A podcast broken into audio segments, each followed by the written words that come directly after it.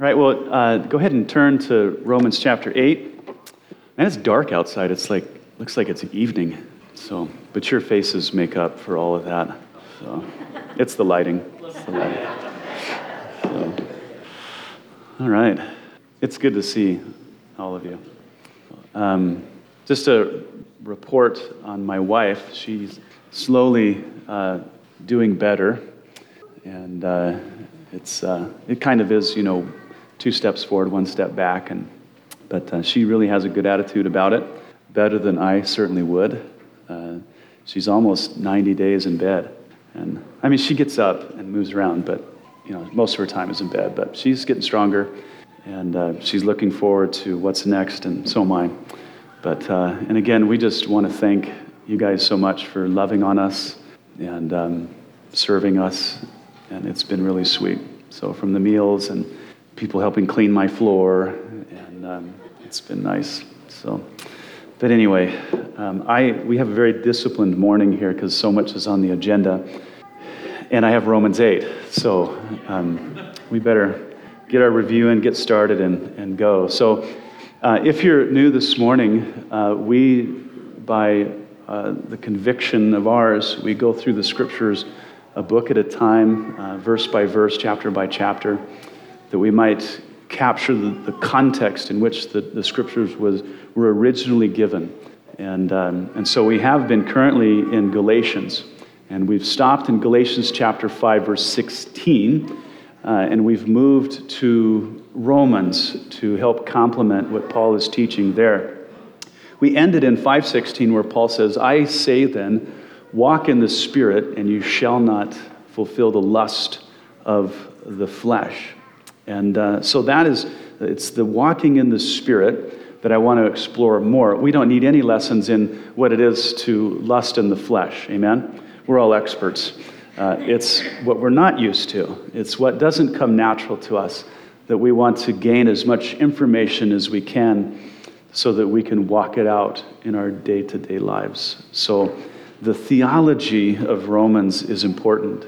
And uh, so that's where we're at. So far, we've briefly looked at Romans 6 and chapter 7, uh, which I believe uh, you can't understand what it is to walk in the Spirit without those things because they're foundational to it.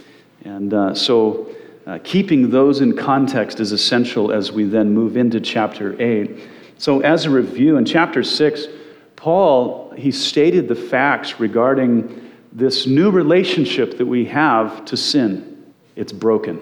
It's broken, it's over. Uh, and when you read the chapter, it kind of reads a lot like a, uh, an emancipation declaration. Yeah.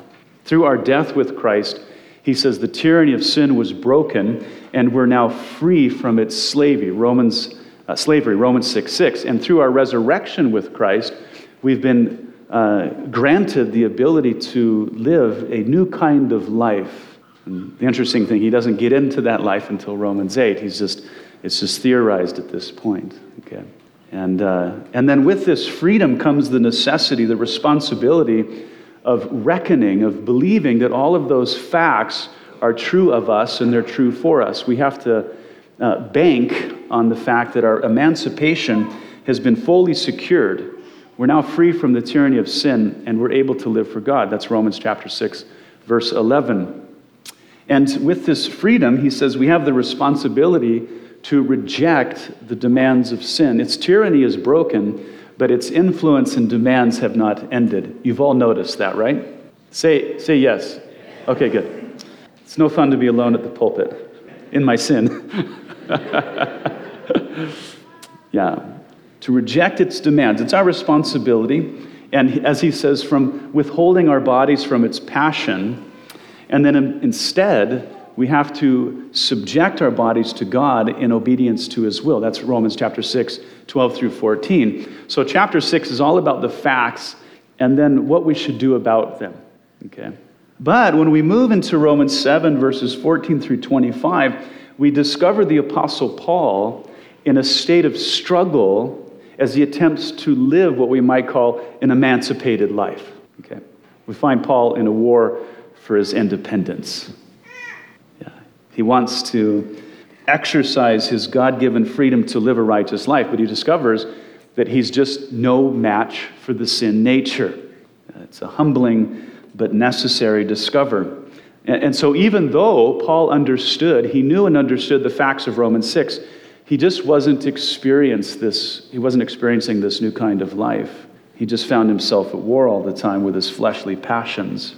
Desiring to live according to God's will, he was powerless to achieve God's will. He says that. He said that he possessed the will to do good, but lacked the power to achieve it. Romans chapter 7, verse 18. So, being set free from the tyranny of sin, he's saying, is not sufficient in itself to live free. Freedom's not that simple. He said, I don't understand what I'm doing. For the good that I will to do, I do not do. But the evil I will not to do, that is what I practice. Romans chapter 7, verse 15 and 19. Paul was free, but he wasn't experiencing freedom. For many people, their will has been redeemed, it's been renewed. For they, we delight in the righteousness of God, but how to achieve that righteousness seems to be intangible, it seems to be out of our reach.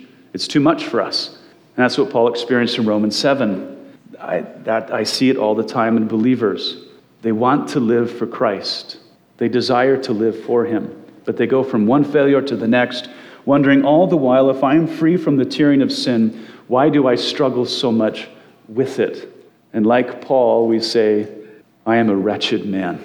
I'm a wretched man. So, you know, I think the good news in all of this is that fundamentally, Paul is no different than us. Is he? No. He was no Superman. That's chapter 7. And it's proving to us that no one is capable, no one is morally strong enough in themselves to live for God. And Paul's experience was reported to us intentionally by God to demonstrate that man's redeemed will is not sufficient in itself to bring about God's righteousness. We can know his good will, we can dream of it, we can long for it, but never achieve it in our own strength. I believe that recognizing that about ourselves is essential to walking in the Spirit. Because until you realize that you are totally insufficient in your own means, you'll never learn to trust the Spirit. You'll tell God, I got this. And then you'll live in that revolving door of Romans chapter 7. Okay? Yeah. Stuck there. We must, like Paul, not only say no to sin, we must also say no to self reliance, to self sufficiency. We have to come to terms with our own weakness and cry out for help, as Paul did he confesses what he is, O wretched man that I am. And then he says, Who will deliver me from this body of death? And he says, I thank God through Jesus Christ our Lord. Romans 7 24 through 25. Paul tried it, he failed, and now it was time for God. It was time for God. And that brings us to Romans 8. So, if you're able, please stand for the reading of God's word. I'll be reading to you from Romans chapter 8, verses 1 through 14. Please read along and listen carefully. I'll be reading out of the New King James Version. Paul says, There is therefore now no condemnation for those who are in Christ Jesus, who do not walk according to the flesh, but according to the Spirit. For the law of the Spirit of life in Christ Jesus has made me free from the law of sin and death. For what the law could not do, in that it was weak through the flesh, God did by sending his own Son in the likeness of sinful flesh. On account of sin, he condemned sin in the flesh, so that the righteous requirements of the law might be fulfilled in us who do not walk according to the flesh, but according to the Spirit. For those who live according to the flesh set their minds on the things of the flesh, but those who live according to the Spirit, the things of the Spirit. For to be carnally minded is death but to be spiritually minded is life and peace. Because the carnal mind is enmity against God, for it is not subject to the law of God, nor indeed can it be. So then, those who are in the flesh cannot please God. But you are not in the flesh, but in the Spirit, if indeed the Spirit of God dwells in you. Now, if anyone does not have the Spirit of Christ, he is not his. And if Christ is in you, the body is dead because of sin, but the Spirit is life because of righteousness. But if the spirit of him who raised Jesus from the dead dwells in you, he who raised Christ from the dead will also give life to your mortal bodies through his spirit who dwells in you. Therefore, brethren, we are debtors, uh, not to the flesh, to live according to the flesh. For if you live according to the flesh, you will die.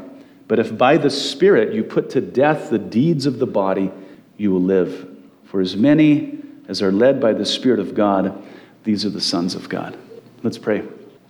Well, Father, what a, an amazing chapter. And uh, we thank you, Lord, that there's light beyond chapter 7, that uh, Paul did not remain there, but moved on, or was rather, we might say, was moving on progressively.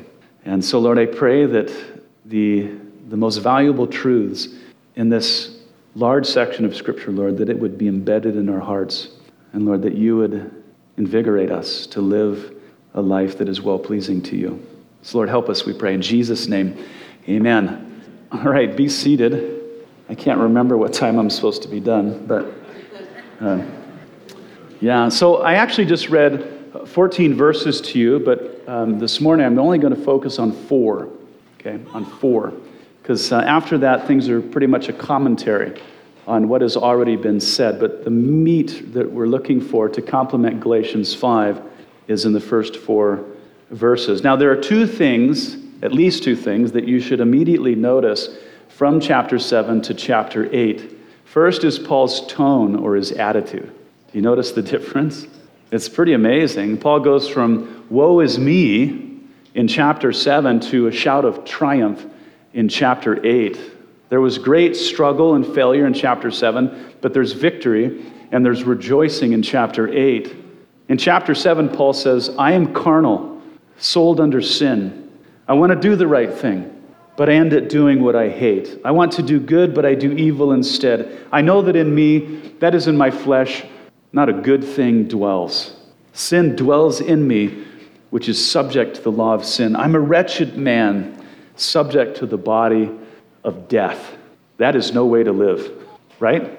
Yeah. But in chapter 8, in spite of his failures, he clings to the truth of the gospel, saying, There is no condemnation for those who are in Christ Jesus. The law of the Spirit has made me free from the law of sin and death. The righteous requirements of the law are fulfilled not by me, but in me by the Holy Spirit, just by the way, as Ezekiel prophesied about the new covenant. He says, he's talking about experiencing righteousness in his life because of the Spirit. He's energizing me to control my appetites, the appetites of my body. He's energizing me to be yielded to himself. So, because of the Holy Spirit, Paul is now living according to the facts of Romans chapter 6. That transition is amazing. It's amazing. Failing in 7, that is to experience the truths of chapter 6. It's depressing, discouraging, but in chapter 8, he's living them, he's enjoying them, and he's celebrating so that's the first thing you should notice. The second thing is more subtle, but I think it's more important. Okay? In chapter 7, Paul was the one trying to achieve this desired righteousness on his own. That is, in his own strength. He was trying to be the agent of change in his life. And it's easy to demonstrate because the personal pronoun is used over 30 times in 11 verses, always referring to Paul's self effort to be holy. Chapter 7 is all about Paul being in charge of his own righteousness, which was a big failure. But this personal pronoun vanishes in chapter 8, verses 1 through 17, except in verse 2. But instead of Paul doing the work himself, the work is being done to him and for him by the Holy Spirit. Do you see the difference? He goes from an active agent to a passive one. He goes from doing the work himself, which was a failure, to having the work done in him, which is a success. When we get into chapter 8, Paul remains willing, but kind of passive. And that's the key to walking in the Spirit. So let's, let's look at the highlights. Verse 1, Paul says, There is therefore now no condemnation to those who are in Christ Jesus, who do not walk according to the flesh, but according to the Spirit. Now, the phrase kind of seems out of place but I think in our experience, it's super important, okay? The phrase in Christ is it's a technical phrase used by Paul to describe those that have been legally justified through faith in Christ. Legally justified. And so anyone who is in Christ, he says, they are exempt from legal condemnation. You're exempt. if you're a believer. There's absolutely no condemnation for those who are in Christ. And so Paul doesn't look back on his struggles in Romans 7 and worry about his salvation. Do you get it? That's not what he's worried about. It was never an issue of whether or not he was saved. And I believe that is important for those who truly, genuinely desire to please God, but struggle as Paul did. How many people do you know that have had a struggle with sin, and what they worry about is their salvation? That is a satanic distraction, okay? It's a satanic distraction. When those who love God and want to obey Him and find themselves grieved over their moral weakness, they should not concern themselves with whether or not they're saved, but how it is they can overcome. How it is they can overcome. Satan would like you to give up and say, Well, I'm just not saved. Okay? It's like the athlete who stumbles, falls, gets upset, and walks off the field.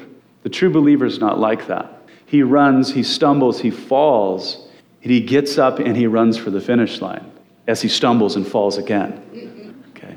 But when he looks up, he looks to the finish line where Christ, who has secured his salvation, is standing there. Okay? Yeah.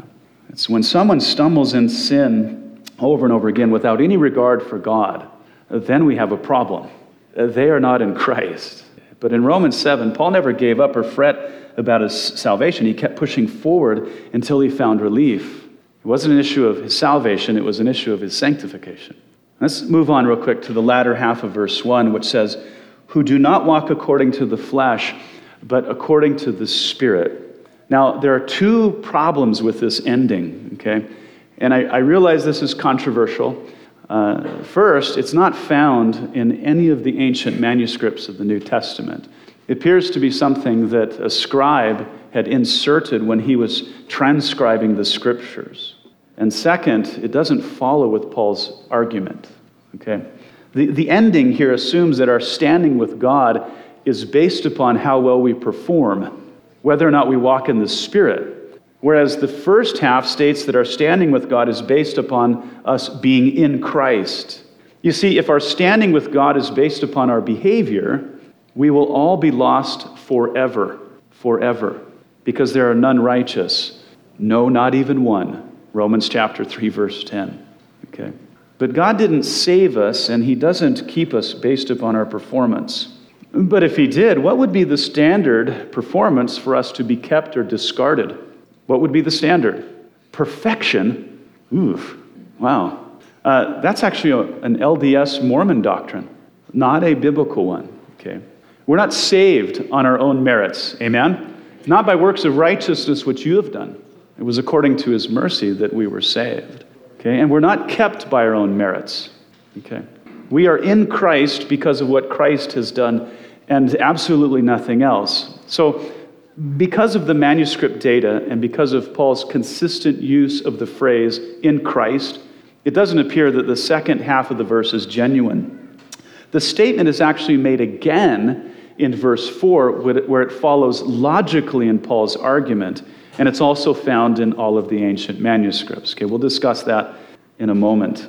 Uh, if you have questions about that afterwards, uh, we can address it. By the way, if in your translation of the Bible, it's only in the New King James and the King James. It's not in any other modern translation. Okay, it might be in brackets uh, in the text or down in the, the notes. Verse 2. Paul says, For the law of the Spirit of life in Christ Jesus has made me free from the law of sin and death. Now, there's two laws here the law of the Spirit of life and the law of sin and death. Now, mind you, neither one of these are written laws. Neither one of them. Okay, they're principles that regulate the course of one's actions, like the laws of nature uh, keep things in their course. All right? Remember, in Romans 7:23, Paul complained about the law of sin that resided in his members, in his body, which were always warring against his desire to do good. And this law of sin seemed to always get the best of him. It had a tendency to regulate his actions and put, basically put him on a moral crash course. That was what he explains to us. But now, after coming to an end of himself, Listen, by the full realization of his moral incompetence to produce the life that God desires, he cried out for help And through that, he was then able to submit to the Holy Spirit. The result being the law of sin that kept him down was superseded by the law of the Spirit, which lifted him up and set him free. The law of the Spirit of life in Christ Jesus has made me free from the law of sin and death. A different principle is now at work in my life, and it supersedes the former one. You see, the responsibility that's placed upon the believer in Romans chapter 6, verse 13, to present our bodies to God as instruments of righteousness is not to be confused with present your bodies to God and now be a good person. Get a hold of yourself. Do the right thing. Be a good person. Be righteous. Be holy. Yeah. That's kind of the impression, apparently, that Paul got early on in his faith, Romans 7, trying to live the Christian life, not by trusting the Holy Spirit but by his own strength. Now, listen, the text says we are called to yield our bodies to God as instruments for his use. Now, what do we not understand about the word instrument?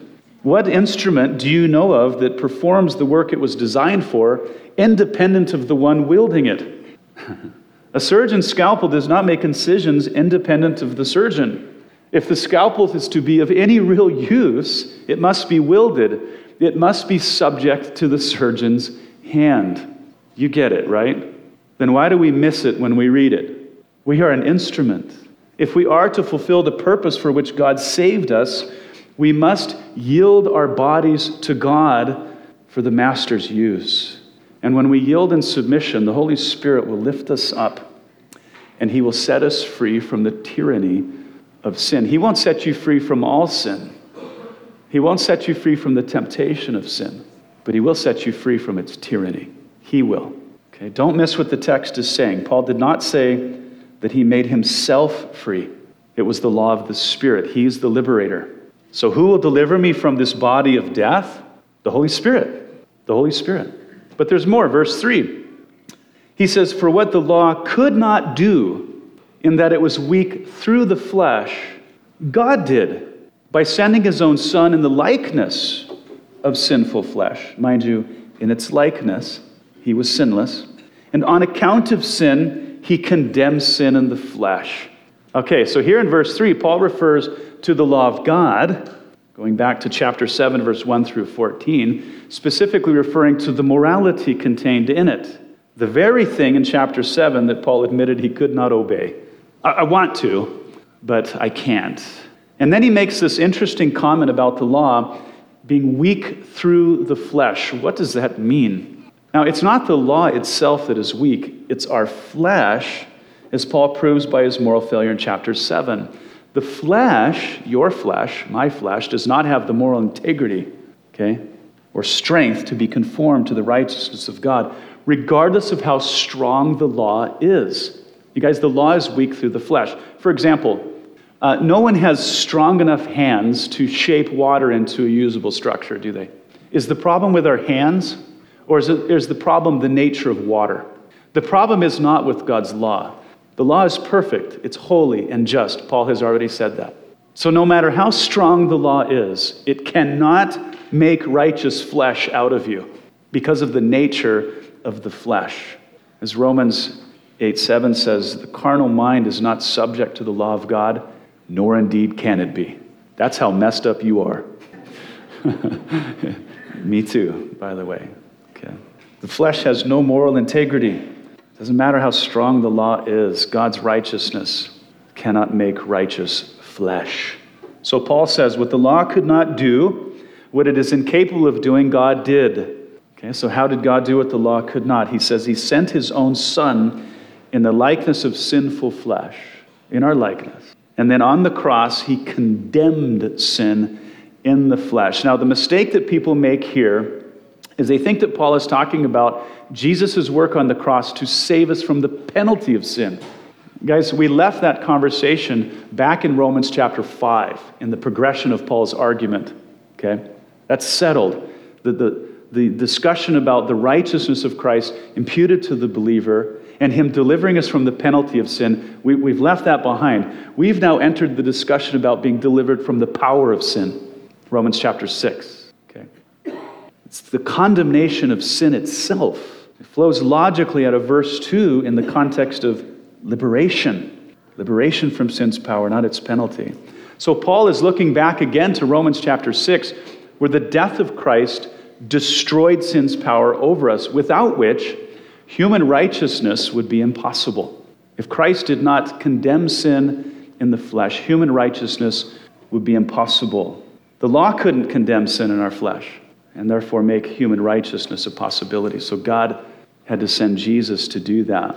What else did God do? Verse 4 He did this so that the righteous requirements of the law might be fulfilled in us who do not walk according to the flesh, but according to the Spirit.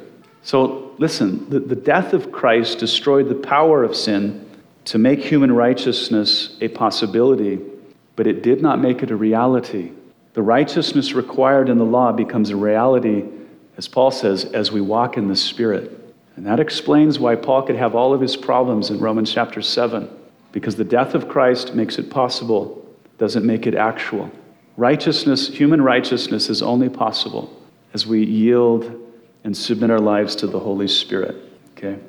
Now, it's important to notice once again, as we did in verse 2, that Paul is not the one that secured these results. It's not him. In verse 2, it was the Holy Spirit who made him free, made him free from the law of sin and death. He did not liberate himself. And here, it isn't Paul who fulfills the righteousness of the law, it's the Holy Spirit. Okay? It's not fulfilled by Paul, it's a work done in Paul as he walks in the Spirit. In Romans 7, we observe Paul walking in the strength of his own flesh in an attempt to fulfill the righteousness found in the law, proving that the law was weak through the flesh. But now, after refusing to walk in his own strength, he has yielded to the Holy Spirit's strength, who's working in him. Now listen, both to will and to do. Romans 7:18 Paul says, "For I know in me that is in my flesh nothing good dwells. The will is present with me, but how to do what is good, it just isn't there." But now we find that the Holy Spirit is both energizing his will and giving him the power to do. This is exactly what he says to the Philippians. Philippians 2:13, he says, "It is God who works in you both to will and to do according to his good pleasure." It's God. So walking in the Spirit requires a few things. Paul says we have to know the facts. We died to the tyranny of sin through the death of Christ. Sin no longer has dominion over us. And we are alive to God through the resurrection of Christ so that we can live a God pleasing life. Then he says we must reckon these facts to be true of us so that we can say no to the desires of our flesh. He says we don't have to obey it. And with that, he says we must reject our own tendency to try and live according to God's word in our own strength, as Paul attempted and failed in Romans 7. And finally, we must be energized by the Holy Spirit, even to yield our bodies to God for His use. So, if we're to live the Christian life in conformity to the virtues of Christ, we must learn to rely upon the Holy Spirit. We must learn. This will not produce moral perfection. You will not be a super saint overnight. Any, any of those in the room? You're not welcome here. But day by day, it will yield likeness to Jesus, which is the very thing that God is after.